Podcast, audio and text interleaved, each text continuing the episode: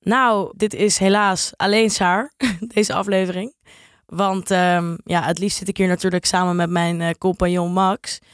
Maar ik kreeg vanochtend toch een spraakmemo van hem waar ik toch wel een klein beetje van schrok. Nou, Saar, zijn we net begonnen. Laat ik je nu alweer in de steek. Zit je daar helemaal alleen in de studio met, eh, met Koos. En met Bonne natuurlijk. Het wordt vast een hele mooie aflevering. Ja, ik moest ineens naar, uh, naar Polen toe. Ik ben nu op Eindhoven Airport om naar de Oekraïnse grens af te reizen. Om daar met jonge mensen te gaan spreken over waarom ze gevlucht zijn. Of waarom ze juist daarheen reizen om te gaan vechten. Ik ben ontzettend benieuwd wat ik daar mee ga maken. En ik ga het jullie volgende week allemaal vertellen. Voor nu wens ik jou heel veel succes. Misschien komt de luisteraar erachter dat ik überhaupt helemaal niet nodig ben in die afleveringen. Dat zou pijnlijk zijn. Waarschijnlijk wel. Ik denk dat je dit prima alleen kan. Zorg je er wel voor ook dat Koos zich niet al te veel zorgen maakt. Ik zie hem al helemaal stressen van uh, Max gaat naar het front en zo. Nou, het valt allemaal wel mee. Ik denk dat het wel goed gaat komen. Zorg goed voor hem als ik weg ben. En ik zie jou volgende week. Groeten aan Bonne en uh, heel erg veel plezier.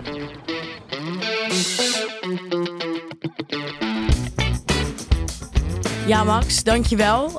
Um, ik wens jou ook heel veel succes daar op de Oekraïens-Poolse grens. Ik hoop echt van harte dat je leven terugkomt en uh, dat je heel mooi verslag kan gaan maken daar. Ik ben echt trots op je en uh, nou ja, good luck. Vooralsnog zit ik hier inderdaad met Koos in de studio, maar niet alleen met Koos, ook met Bonne Rijn, uh, de founder uh, van Bonne Suit. Ik denk dat menig student dat wel kent, want het is de poor man's suit. Mm -hmm. En eigenlijk, ja, ik zie het steeds vaker in het straatbeeld en um, ja, ik ken je eigenlijk via Jochem Jordaan. En hij vertelde dat jij zo'n cool verhaal hebt. Je hebt een soort van een hele, ja, eigenlijk een heel ander pad gekozen. Misschien dan vrienden van je. En dan misschien de meeste mensen zullen doen in hun studenten. Je bent best wel vroeg begonnen met ontwerpen. Maar daarvoor heb je nog allemaal andere avonturen meegemaakt. En ik ben ontzettend benieuwd uh, ja, wat je me allemaal te vertellen hebt. Want mm -hmm. ja, je vertelde net al dat je, je woont op de Oude Schans. En je begon daar volgens mij ooit met een galerie. Hoe ben jij misschien kan je jezelf een beetje introduceren hoe je op, op Bonnesus bent gekomen en hoe dat nu gaat. Ja, zeker. Ik denk dat uh, um, eigenlijk is ontstaan is uh, met een, uh, een geluk bij een ongeluk. dat is, misschien bagatelliseer ik het daarmee, maar het was absoluut een geluk bij het ongeluk. Want op mijn achtste overleed mijn moeder en op dat moment ierf ik de helft van een pand op de Oude Schans uh, in Amsterdam. En uh, ik woon daar nu, nog steeds. Ik ben daar geboren en uh, ik ben daar inmiddels 31 geworden. Dus um, ja, ik heb daar altijd een hele sterke basis gehad. En eigenlijk vanuit mijn hele jeugd en mijn werkende leven heb ik vanuit daar geopereerd. En dat huis was, had ik eerst voor de helft. Daarna heb ik de andere helft gekocht. En van daaruit uh, heb ik uh, altijd met, vanaf mijn 17 eigenlijk altijd met vrienden gewoond. Dus voor mij was dat ook een heel groot sociaal impuls en een soort collectief impuls. Waar, waar, waardoor ik in staat werd gesteld om tot mijn ideeën te komen. Dus ook, het is ook zeker vanuit privilege.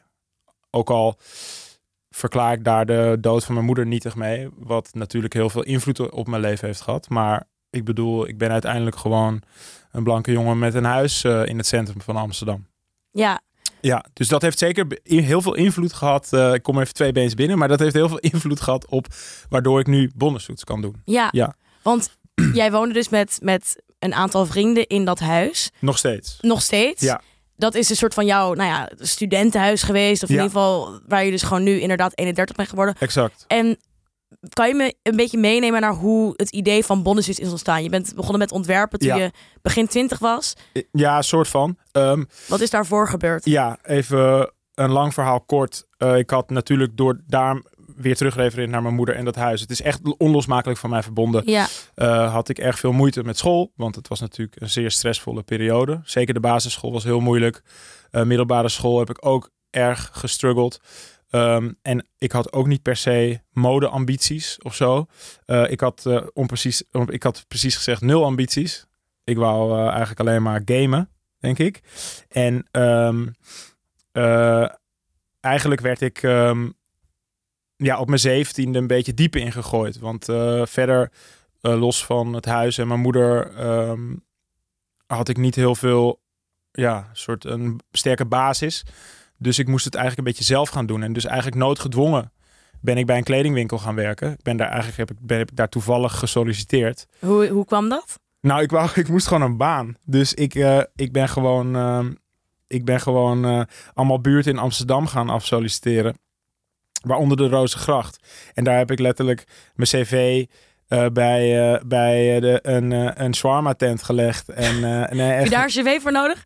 ja, nou ja, ik dacht en een pizzeria en, en gewoon allemaal plekken. Weet je, ik heb gewoon de hele, ik heb gewoon, ik ging gewoon met mijn cv langs bij, bij de Rozengracht. Wat je doet op je 17 als je nog een baantje moet. En, eh, en eigenlijk de enige plek die, die wel iets in me zag was dus de SPRMKT, dus supermarkt. En dan de, wat haal je dan weg? Sorry, ik ben heel slecht Al met de, eh, alle eh, klinkers, of klinkers, zo. Alle klinkers, Ja. dankjewel. Sorry, ik ben heel slecht met Nee joh, niet. dat soort dingen. Maar dus alle klinkers weg. En dat was toen de tijd echt een naam in mode in heel Nederland. Maar dat wist ik helemaal niet. Maar zij verkochten. Jij dacht, ik ga gewoon bij de plaatselijke supermarkt solliciteren. Nou, dat, zover ging het niet. Ik kwam wel die ruimte binnen en ik zag een gigantische betonnen ruimte met allemaal designmeubels en prachtige kleding en prachtige mensen die daar werkten en zo. En dat was echt mijn eerste eh, introductie, los van de muziek die ik luisterde, maar mijn echte eerste introductie in modehandel, zeg maar, kledingindustrie. En ik kwam daar binnen en ik dacht, wauw, wat intimiderend, maar ook wat te gek en wat spannend en wat, wat een, wat een eh, soort, wat, wat gebeurt er achter deze deur, weet je wel? En ik was meteen verliefd. Eh, de Roosgracht, absoluut niet op mij, want ik, niemand belde terug. Alleen zij belde ook wel heel bizar na zes maanden pas terug van ja, we zoeken iemand. En we herinneren nog, toen jij binnenkwam, zou je langs willen komen. En toen begon ik daar te werken. En ik wist dat dus niet, maar zij hadden Margiela, zij hadden eh, Julius, ze hadden Dami Doma, ze hadden Rick Owens. Al die accounts die toen nergens in Nederland werden verkocht. Ehm, en eh, ja, ik ben daar gewoon op mijn achttiende, soort, ik was net, net 17 af, ben ik daar gaan werken. En het ik werd gerund door allemaal dames en die namen me eigenlijk ook in hun familie op. En zo eh, ja, leerde ik die wereld een beetje kennen. En ehm, ja, van daaruit eh, ben ik, daar, daar kwamen stylisten af en aan. Dus er kwamen opeens mensen die er heel erg eh, stylish uitzagen. En die mochten gewoon kleding meenemen. En daarna kwamen ze het weer terugbrengen. En ik dacht, wat is dat voor een systeem? Ja. En eh, nou, dan kom je erachter dat dat zijn stylisten. En die, die, die, die kleden artiesten. Die kleden eh, voor reclamespotjes. Worden er mensen gekleed. eh, voor de, de magazines, weet je wel. En ik dacht, wow, dat is een baan. Dat zou ik wel willen. Dat, dat klinkt te gek. Maar op welk moment kwam je erachter dat de supermarkt helemaal geen supermarkt was, maar een, een fashionwinkel? Ja, gewoon, gewoon, zeg maar, ik wist niet dat het supermarkt heette. Maar dit is natuurlijk voor mensen die die, die naam nog kennen, want het Ja. bestaat inmiddels niet meer. Ehm, maar eh, nee, dat, dat was juist de gimmick van die naam. Maar ik, ik dacht, ik kom daar gewoon. Het was volgens Ja. mij een oude supermarkt, dus het was een soort gekraakte supermarkt, Mm. zeg maar, op de Roosgracht. Wauw, eh, maar dan is het ook wel bijzonder dat zij jou nog benaderde na zes maanden. Van jij hebt ook een indruk op ons gemaakt. ja, dus ik had waarschijnlijk iets van een soort charismatisch eh, Ja. moment toen te pakken gehad. Wat, Ja. wat daarna de rest van mijn leven heeft beïnvloed. En ja, ja, ik, vond, ik, kijk daar nog, ik kijk nog steeds naar die periode terug eh, met heel veel eh, plezier. ja, Ja. best wel bizar dat eigenlijk gewoon zo'n eh, moment en een keuze Mhm. die jij hebt gemaakt om daar te gaan solliciteren en die gewoon, ja, feeling lucky, zeg maar. ja, dat dat uiteindelijk inderdaad zo'n grote invloed heeft gehad op je leven. Want ja. wat had je gedaan als die sollicitatieronde helemaal niks was geworden? Had je, had je iets van een idee? Nee, ik wat was, dus, ik was dus pas na zes maanden belden ze mij terug. Ja, Dus ik ging bij, ik ben toen uiteindelijk bij een pizzeria op de Elandsgracht gaan werken. Eh, hoe heet het ook? Ik weet even de naam niet meer. Maar, eh, en dat heb, ik, dat heb ik toen een paar maanden gedaan. En ja, toen... Ja, no- ja nogmaals, dat die, Ja. die potshot van wow, ik sta hier nu en wat een te gekke plek. En eh, ik wil, eigenlijk wil ik dit heel graag. En ik ben natuurlijk in die zes maanden ook nog een paar keer soort daar gaan staan en gaan doen alsof ik ging shoppen. En natuurlijk ook gezegd van ja, ik wil hier, eh, ik, ik had mijn cv afgegeven, hebben jullie al plek, weet je wel. Ik ben natuurlijk wel een beetje met ze gaan aanpakken. En toen eh, ja, zagen ze toch iets in mij. Dus Ja. dat was echt heel leuk. En zeker dat moment, dat, dat feeling lucky ding, dat, dat hoort er natuurlijk heel erg bij. Dat, dat, dat is een leuk moment. ja. Ja. En hoe, want je bent natuurlijk, je zegt dat je net 31 bent geworden. Dus Ja. jij bent eigenlijk vanaf je 17e tot nu, eh, maar dus ook zeg maar periode 18 tot 24, waarin Ja. mensen ook nou, natuurlijk gewoon best wel belangrijke keuzes maken die Ja. invloed hebben op de rest van hun leven. Hoe kijk je daar nu op terug? Heb je soms, nou ja, ik vind het niet, ik wil niet eh, het woord spijt in de mond nemen, maar heb je soms wel idee van, stel je voor, ik had een andere, een ander pad gekozen, of hoe kijk je daar nu op terug met geschoold, niet geschoold? Ja, dus aan de ene kant eigenlijk super dankbaar en ehm, eh, ja, met heel veel geluk. Omdat ik, ik heb dus eigenlijk, ik kan op deze, ik kan dus op mijn dertigste al zeggen dat ik een carrière heb van al bijna 13 jaar in mode, weet je wel. En dat, is, Ja. dat heeft me ziek super veel geleerd, weet je. Ehm, en daardoor snap ik wel, denk ik, onderdelen van mijn vak snap ik gewoon heel goed. Ehm, maar wat, wat ik heel erg heb gemerkt eh, in, eh, in zeker de periode, de belangrijkste periode, denk ik, van dat je een beetje gaat oriënteren wat we gaan doen, weet je wel. Eh, wat ik toen heel erg merkte is dat ik blijf intellectueel achter op mijn vrienden. Eh, want veel van mijn vrienden die, eh, die gingen universitair studeren. En zeker ook toen de mensen die bij, met mij op de Oude Schans woonden, die gingen allemaal studeren. En ik merkte gewoon in gesprekken ook heel vaak dat ik niet meekwam. En dat ik, dat ik toch intellectueel achterbleef. Ehm, en eh, dat, ik denk dat dat me ook juist heel erg heeft... eh, dat heeft mijn ambitie, dat heeft me juist heel erg bij de, bij de les ge- gehouden. Want ik dacht, ja, hoe blijf ik, hoe, hoe blijf ik ook, hoe kan ik ook mee, mee in dit soort tafeldiscussies die we daar hebben met een biertje of als we aan het koken zijn. En ja, toen ben ik bijvoorbeeld zelf heel veel naar de bibliotheek gegaan en ik ben veel gewoon, ik heb altijd Ja. veel gelezen, maar ik, ik ben gewoon altijd heel erg o- ook op modegebied gaan zoeken naar wat, eh, wat is interessant. En ik, ja, ik, ik ben letterlijk afstudeer-essays gaan lezen over mensen, weet je, van mensen die op dat moment mode studeerden, om, om toch ook mezelf te blijven verbreden binnen dat vakgebied. En daarnaast ben ik naast die winkel ook gaan assisteren en stage gaan lopen. En dat heb ik toch uiteindelijk ook echt vier, vijf jaar heb ik dat gedaan. Ja, lijkt me ook wel lastig. Mensen geholpen in Ja. het vak, weet je wel? Omdat je gewoon dan leer je ook de praktische kanten van mode. Lijkt me ook wel lastig eh, eh, als, ik, als ik me jouw situatie voorstel. Dat wat jij net zegt, jij hebt op je 31ste kan je al zeggen dat je 13 jaar eh, carrière hebt en ontzettend veel kennis over jouw vakgebied. Ja, En dat je dan toch de soms, nou ja, ik weet niet of je het druk zou moeten noemen, maar toch eh, ja, een beetje die incentive voelt dat je mee moet komen met tafeldiscussies van vrienden van je die Mhm. wel naar de universiteit zijn gegaan. Mhm. Denk je dan niet soms van, ik heb dat jij ook weer een, een heel ander soort expertise hebt op een bepaald vakgebied, wat zij dan weer totaal niet hebben? ja.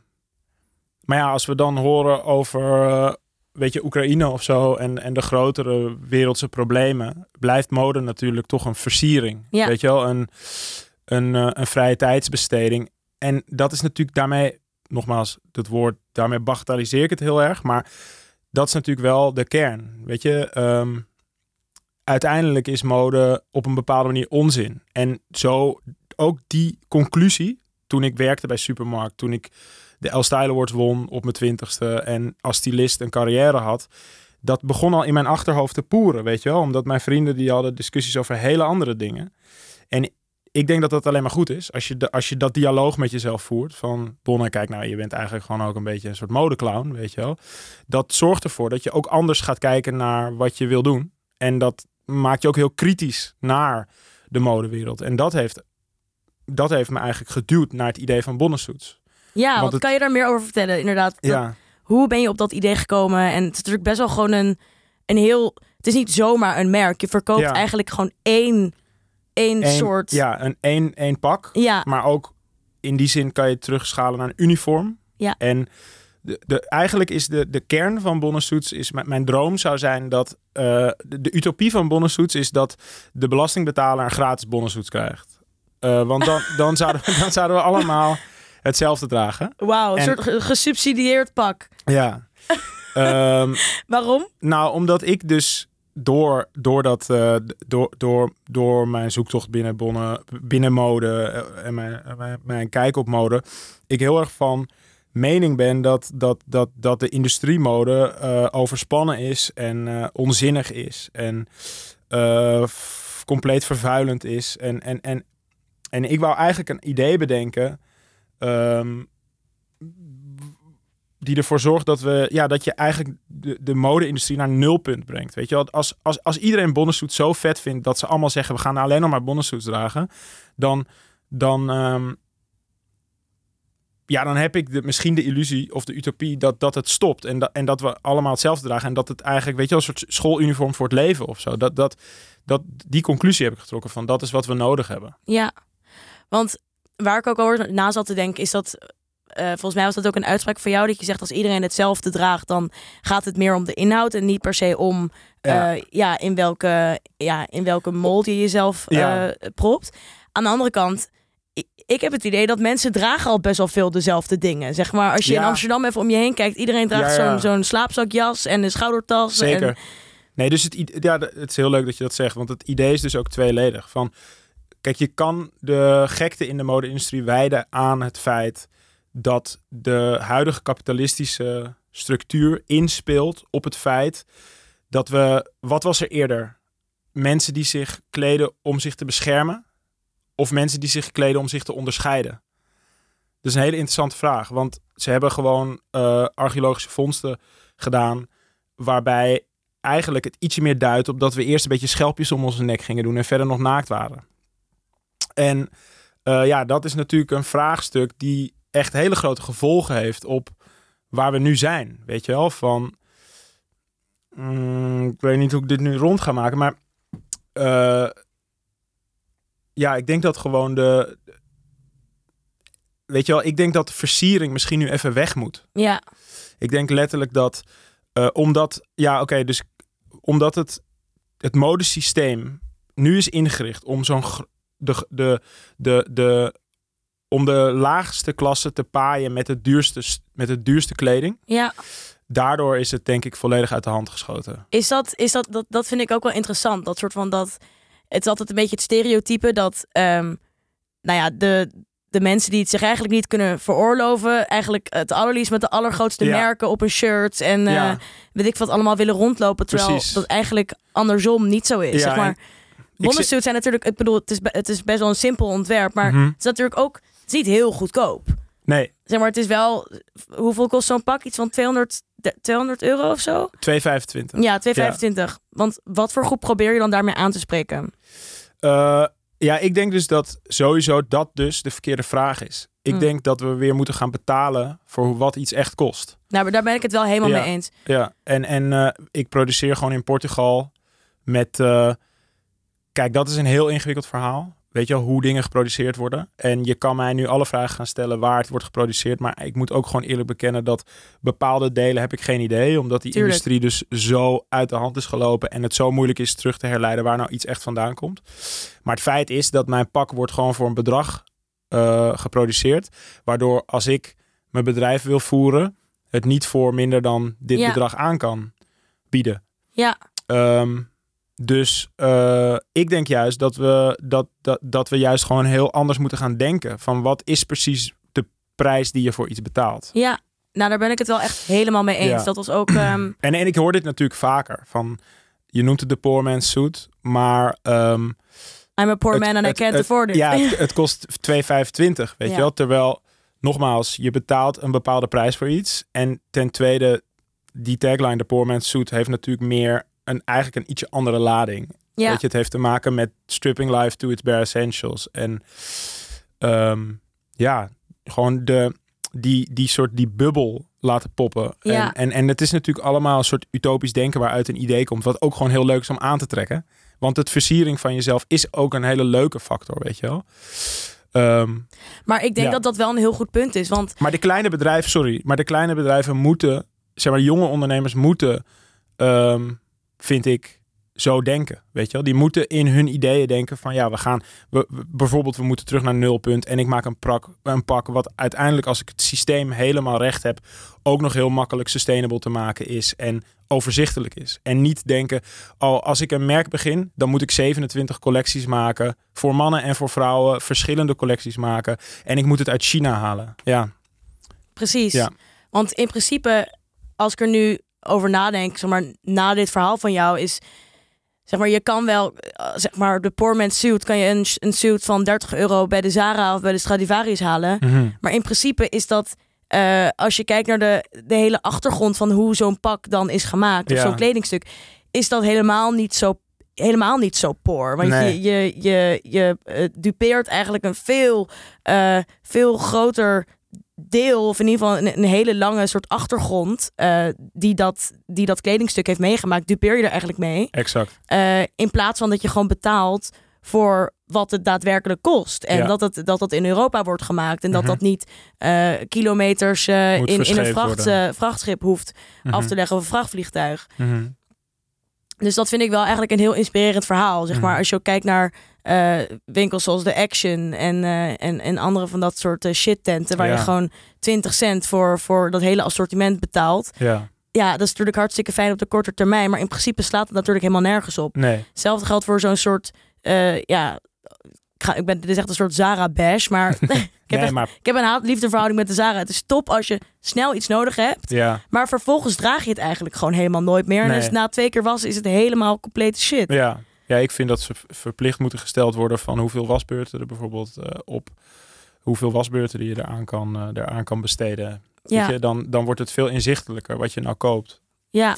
En hoeveel dat nou eigenlijk kost. Maar ja, Ik heb wel het idee dat dat ook wel dat dat steeds meer in wordt. Ik ben ook echt benieuwd hoe jij dat ziet. ja, Dat ehm, op social media eh, zijn natuurlijk die reels en zo zijn allemaal heel erg in. En die reels, sorry. dat zijn een soort van, van die korte filmpjes eh, waar ja, een soort van TikToks. Oh ja, En Ja, ja. ehm, daar zijn ook echt alleen maar gewoon grote accounts die ehm, ja, jonge mensen proberen te helpen met het maken van een, dat noemen ze dan een, een capsule wardrobe. ja, Dat je soort van iets van, nou, ik denk misschien iets van tien stuks kleding hebt in je kast, misschien Ja. iets meer. mhm. Dat je eigenlijk allemaal goed met elkaar kan combineren en dat het gewoon allemaal goede kwaliteit is, zodat je niet meer nodig hebt. zodat je niet meer nodig hebt. Mhm. En ehm, ik heb wel het idee, ik ben echt heel benieuwd hoe jij dat ziet, dat Mhm. ehm, mijn generatie, zeg maar net de generatie onder jou, daar wel heel erg veel ook mee bezig is. Heel Merk erg. jij dat ook? Zeg Ja. maar aan. Ja, maar dat, dat is dus juist zo te gek aan nu. Dat ook door die stappen die onze generatie, of de, ja, ik schaar mijn generatie daar nog bij, die Ja, zeg maar, ja, ehm, de stappen die onze generatie zet, daar moeten die andere, daar moeten uiteindelijk die bedrijven moeten mee.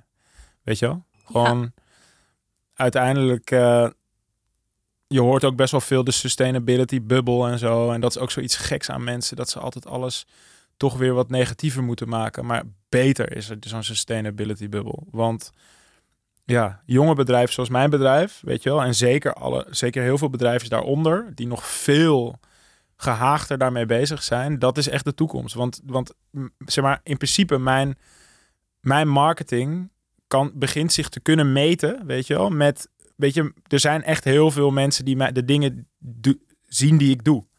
En, en, en dat, dat geluid, dat is net zo belangrijk, weet je wel. En dat heeft net zoveel gewicht als de, wat is het, 100 miljoen die Zara uitgeeft aan zijn marketingbudget, weet je wel. Ja. En, en dat is te gek, denk ik. Ja. Want ja, gewoon de, de, de generatie, ja, de generatie, zeker de generaties onder mij, die pikken het gewoon bijna niet meer, weet je wel. En dat is echt te gek, denk ik.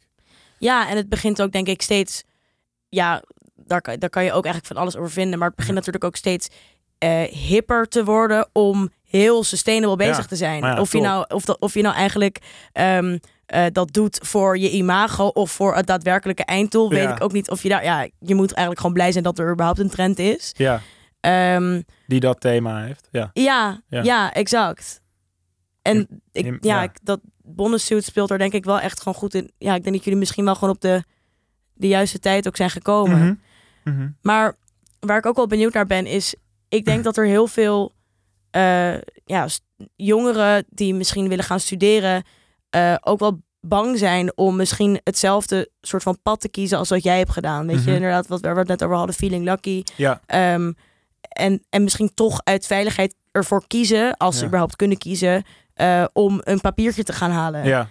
Hoe kijk jij daarnaar? Heb je het idee dat dat misschien is veranderd sinds dat jij eh, bent begonnen? Nou ja, dus kijk, ik, eh, ehm, ik heb sowieso heel erg moeite met, eh, met, ehm, met dat hele.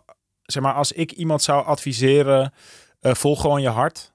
Dat, dat vind ik een heel slecht advies. En ik hoor dat advies heel veel. Volg nooit je hart. Ja, nou nee je, nee, je moet absoluut je hart volgen. Maar Ja. je moet ook wel een beetje blijven nadenken. Weet je wel? En als ik niet was blijven nadenken. En als ik me niet had gemeten aan mijn academische vrienden. Dan had ik denk ik niet de inzicht gehad. Niet dat ik. Ik wil niet zeggen dat. Maar dan had ik niet kunnen doen wat ik nu doe. En de, los van alle. Waarom ik ook begin met mijn moeder en dat huis. De absurde eh, toeval. Waar het leven ook uit bestaat. Weet je wel? Dus als iemand mij zou vragen wat moet ik doen, dan zeg ik altijd ja, ik zou absoluut gaan studeren. Want ehm, je elimineert denk ik een hele hoop eh, toeval bij het opstarten van je werkende leven, weet je wel? En, en, en ja, ik, eh, ja, Maar is dat niet juist... ehm, is dat toeval niet juist hetgene wat je soms op de beste plekken kan brengen? Zeg maar, ik denk soms dat... jawel, maar ik zou er niet op banken gewoon. Nee, ja, dat, Nou, maar... ehm, Maar ik, ja, ik weet niet. Ik, ik denk soms, weet je, bij, dan, dan zie ik mensen en dan spreek ik mensen die eh, dan ervoor hebben gekozen om een papiertje te gaan houden. Terwijl Mhm. eigenlijk, dat, dat merk je dan, en dat, dat vertellen ze dan ook, dat eigenlijk een passie heel ergens anders ligt. En dan Ja. denk ik, als jij nou de tijd die jij nu spendeert aan je studie, had gespendeerd aan nou ja, het uitwerken van jouw droom. En Ja. dus ja, misschien wel waar je, waar je hart naar snakt. Dan Ja. was je misschien al veel verder en misschien ook wel gelukkiger geweest. Nee, maar daarom, dus, dus daarom denk ik dat het veel meer te wijden. Sorry. Ik, daarom denk ik dat het veel meer te wijden is aan een eerlijk dialoog met jezelf. Ja. Dus ehm, of je nou wel moet gaan studeren of niet. Ik, ik denk dat dat een irrelevante discussie is. Ik denk dat het moet beginnen bij dat je. Laten we het even simpli- simplificeren. Als je de middelbare school afkomt, dan heb je eindelijk ook tijd, meer tijd voor jezelf. En, en ik denk dat als je dan kan werken aan dat innerlijke dialoog en, en, en gaat zoeken naar eh, waar liggen mijn interesses eigenlijk en hoe, weet je, hoe kan ik die interesses, hoe kan ik dat gaan toepassen op mijn werkende leven en hoe kan ik dat gaan bereiken? Dan, ik denk als je dat een beetje soort structureert voor jezelf, dan, eh, dan kom je denk ik door veel meer naar wel overwogen keuzes. En, en dat is denk ik gewoon heel belangrijk. Dat of je nou wel gaat studeren of niet, je moet wel overwogen keuzes maken om het einddoel te bereiken. En hoe kom je daar? En dat is gewoon door. Ja, ik denk, ik kom echt altijd op de lees gewoon. Ik zou echt gaan lezen. Dat heeft mij zo erg geholpen. En dat werkt denk ik voor mensen die willen gaan studeren of die willen gaan ondernemen eh, of zelfstandigen. Dan werkt lezen werkt altijd. Want- Wat lees je? Wat, dat vind ik wel interessant. Dat je dat, wat lees je allemaal? Nou ja, ik heb natuurlijk. Kijk, ik had sowieso toen ik jong was, omdat ik ook een beetje. ehm, toch ook een beetje in een isolement zat op de middelbare school en op de basisschool had ik natuurlijk ook een soort idee dat ik. Ik had ook een beetje een soort intellectueel hoogdravende ambities. Dus ik ging, weet ik veel, ik ging op mijn dertiende al eh, of op mijn twaalfde ging ik proberen Sartre te lezen. Weet je, wel, maar dat komt helemaal niet binnen. Nee. Maar de, de, de, de, de, de, houvast en zo van ik moet dit kunnen lezen, dat helpt je wel in je, in je ontwikkeling. En als je, zeker als je dan nog een keer terugkeert naar zo'n boek op je 18e, 19e, dan kan het echt invloed hebben op je leven. Eh, Camus, ehm, maar ook Lord of the Rings, weet je wel, of Dune, weet je wel, boeken die je gewoon heel erg, die heel erg leuk zijn om te lezen op je dertiende. Ehm, ja, die kunnen je zoveel brengen, omdat het is gewoon een leven aan zich, weet je wel. Het is gewoon eh, zo'n heerlijke manier om uit je comfortzone te stappen, om eh, anders na te denken over je eigen leven. Het heeft mij echt, het was, is voor mij echt therapie en het was het al helemaal. Ja. Ja. Moet je niet bij iedere bonnenshootsbestelling een, eh, een, een, een stuk literatuur toevoegen? Ja, ja, dat, ja, ik kan. denk dat het goed zou helpen. Ja, ja, ja. Ik denk dat, dat er, ja, dat is misschien heel nerdig, maar er wordt, er wordt natuurlijk wel gewoon heel weinig gelezen. Ik denk dat dat, dat dat is best wel eh, een leuk idee. ja, soort van. ehm, In Frankrijk, eh, eh, in, de, in de, tenminste in de zomer als ik daar ben, dan liggen ook in sommige stadjes liggen gewoon alle tweedehands boeken. Je ziet het nu trouwens heel veel in Amsterdam met die boekenruilplekken, toch? Dat je ja, in heel veel buurten heb je zo'n boekenkastje en dan kan je gewoon boeken uitpakken als je weer een boek teruglegt. ja, Dus Ja, je misschien die dat- maar eens gaan plunderen. ja. Maar je ziet zelfs dat, dat zelfs leuk, het toch? dragen van een boek al een soort van modesymbool wordt. Hè? Dat ja. Bella Hadid wordt continu gespot met, eh, met ook volgens mij eh L'étranger van Camus onder Oh, de arm. Ja, De Vreemdeling? ja, ja, Wauw, echt? ja, serieus. Wauw, vet. Of ik weet niet of het Bella Hadid is, maar het was in ieder geval een model. En dat dat soort van al een beetje als... Ja, eigenlijk is het zo erg. Gewoon wordt het als hip gezien maar dat je met zo'n... Ja, maar ik, dus, tuurlijk, het da- is dat goed. is dus, gaan we weer terug naar mode. Ja, Ik geloof heel erg in mode. Ik geloof heel erg in trends. Ik Ja. geloof heel erg in. ehm, ja, hoe zeg je dat? Eh, in, in, in statements en in ook grote woorden om wel echt ook tot daden te komen. Weet je, mijn compagnon Justus, want ik doe Bonnesvoet samen met iemand. ehm, die, en eigenlijk al mijn vrienden, die zeggen altijd, Bonne, je, bent, je overdrijft altijd zo heel erg. Maar ja, prima. Voor maar mij waarom werkt niet? dat. Waarom Ja, niet? Waarom zou je niet bombastisch zijn daarin? Ja. Ja, Zeg maar, dat is eigenlijk ook wel natuurlijk een... Misschien wel ook een beetje een, eh, een Nederlandse mindset. Hè? Mhm. Dat steek je, Ja, dat- steek je ja, hoofd maar niet boven het maaiveld, want dan wordt hij afgehakt. ja. Ehm, maar ik ben blij dat jij, eh, dat jij daar anders over denkt. Mhm. hey Bonne, ik denk dat wij zo een beetje moeten gaan afronden. Wow, Ja, helaas. Ik vond het ook veel te snel gaan. dat ging snel. Ik, eh, nou, misschien oh, nodigen we je nog uit voor een volgende aflevering over, over een kleine literatuurreview. Oh, dat vind ik hartstikke leuk. Ja, lijkt me echt top. Absoluut. Maar heel erg bedankt voor je tijd en voor je inspirerende verhalen. En eh, nou, hopelijk krijg ik ooit een stuk literatuur bij mijn bonnesuit binnen. Ja, ja. Dit is echt best een goed idee hoor. Hier gaan we nog ook een keer over Ja, praten. ja, ja. Ja. Dankjewel, Bonne. Dankjewel.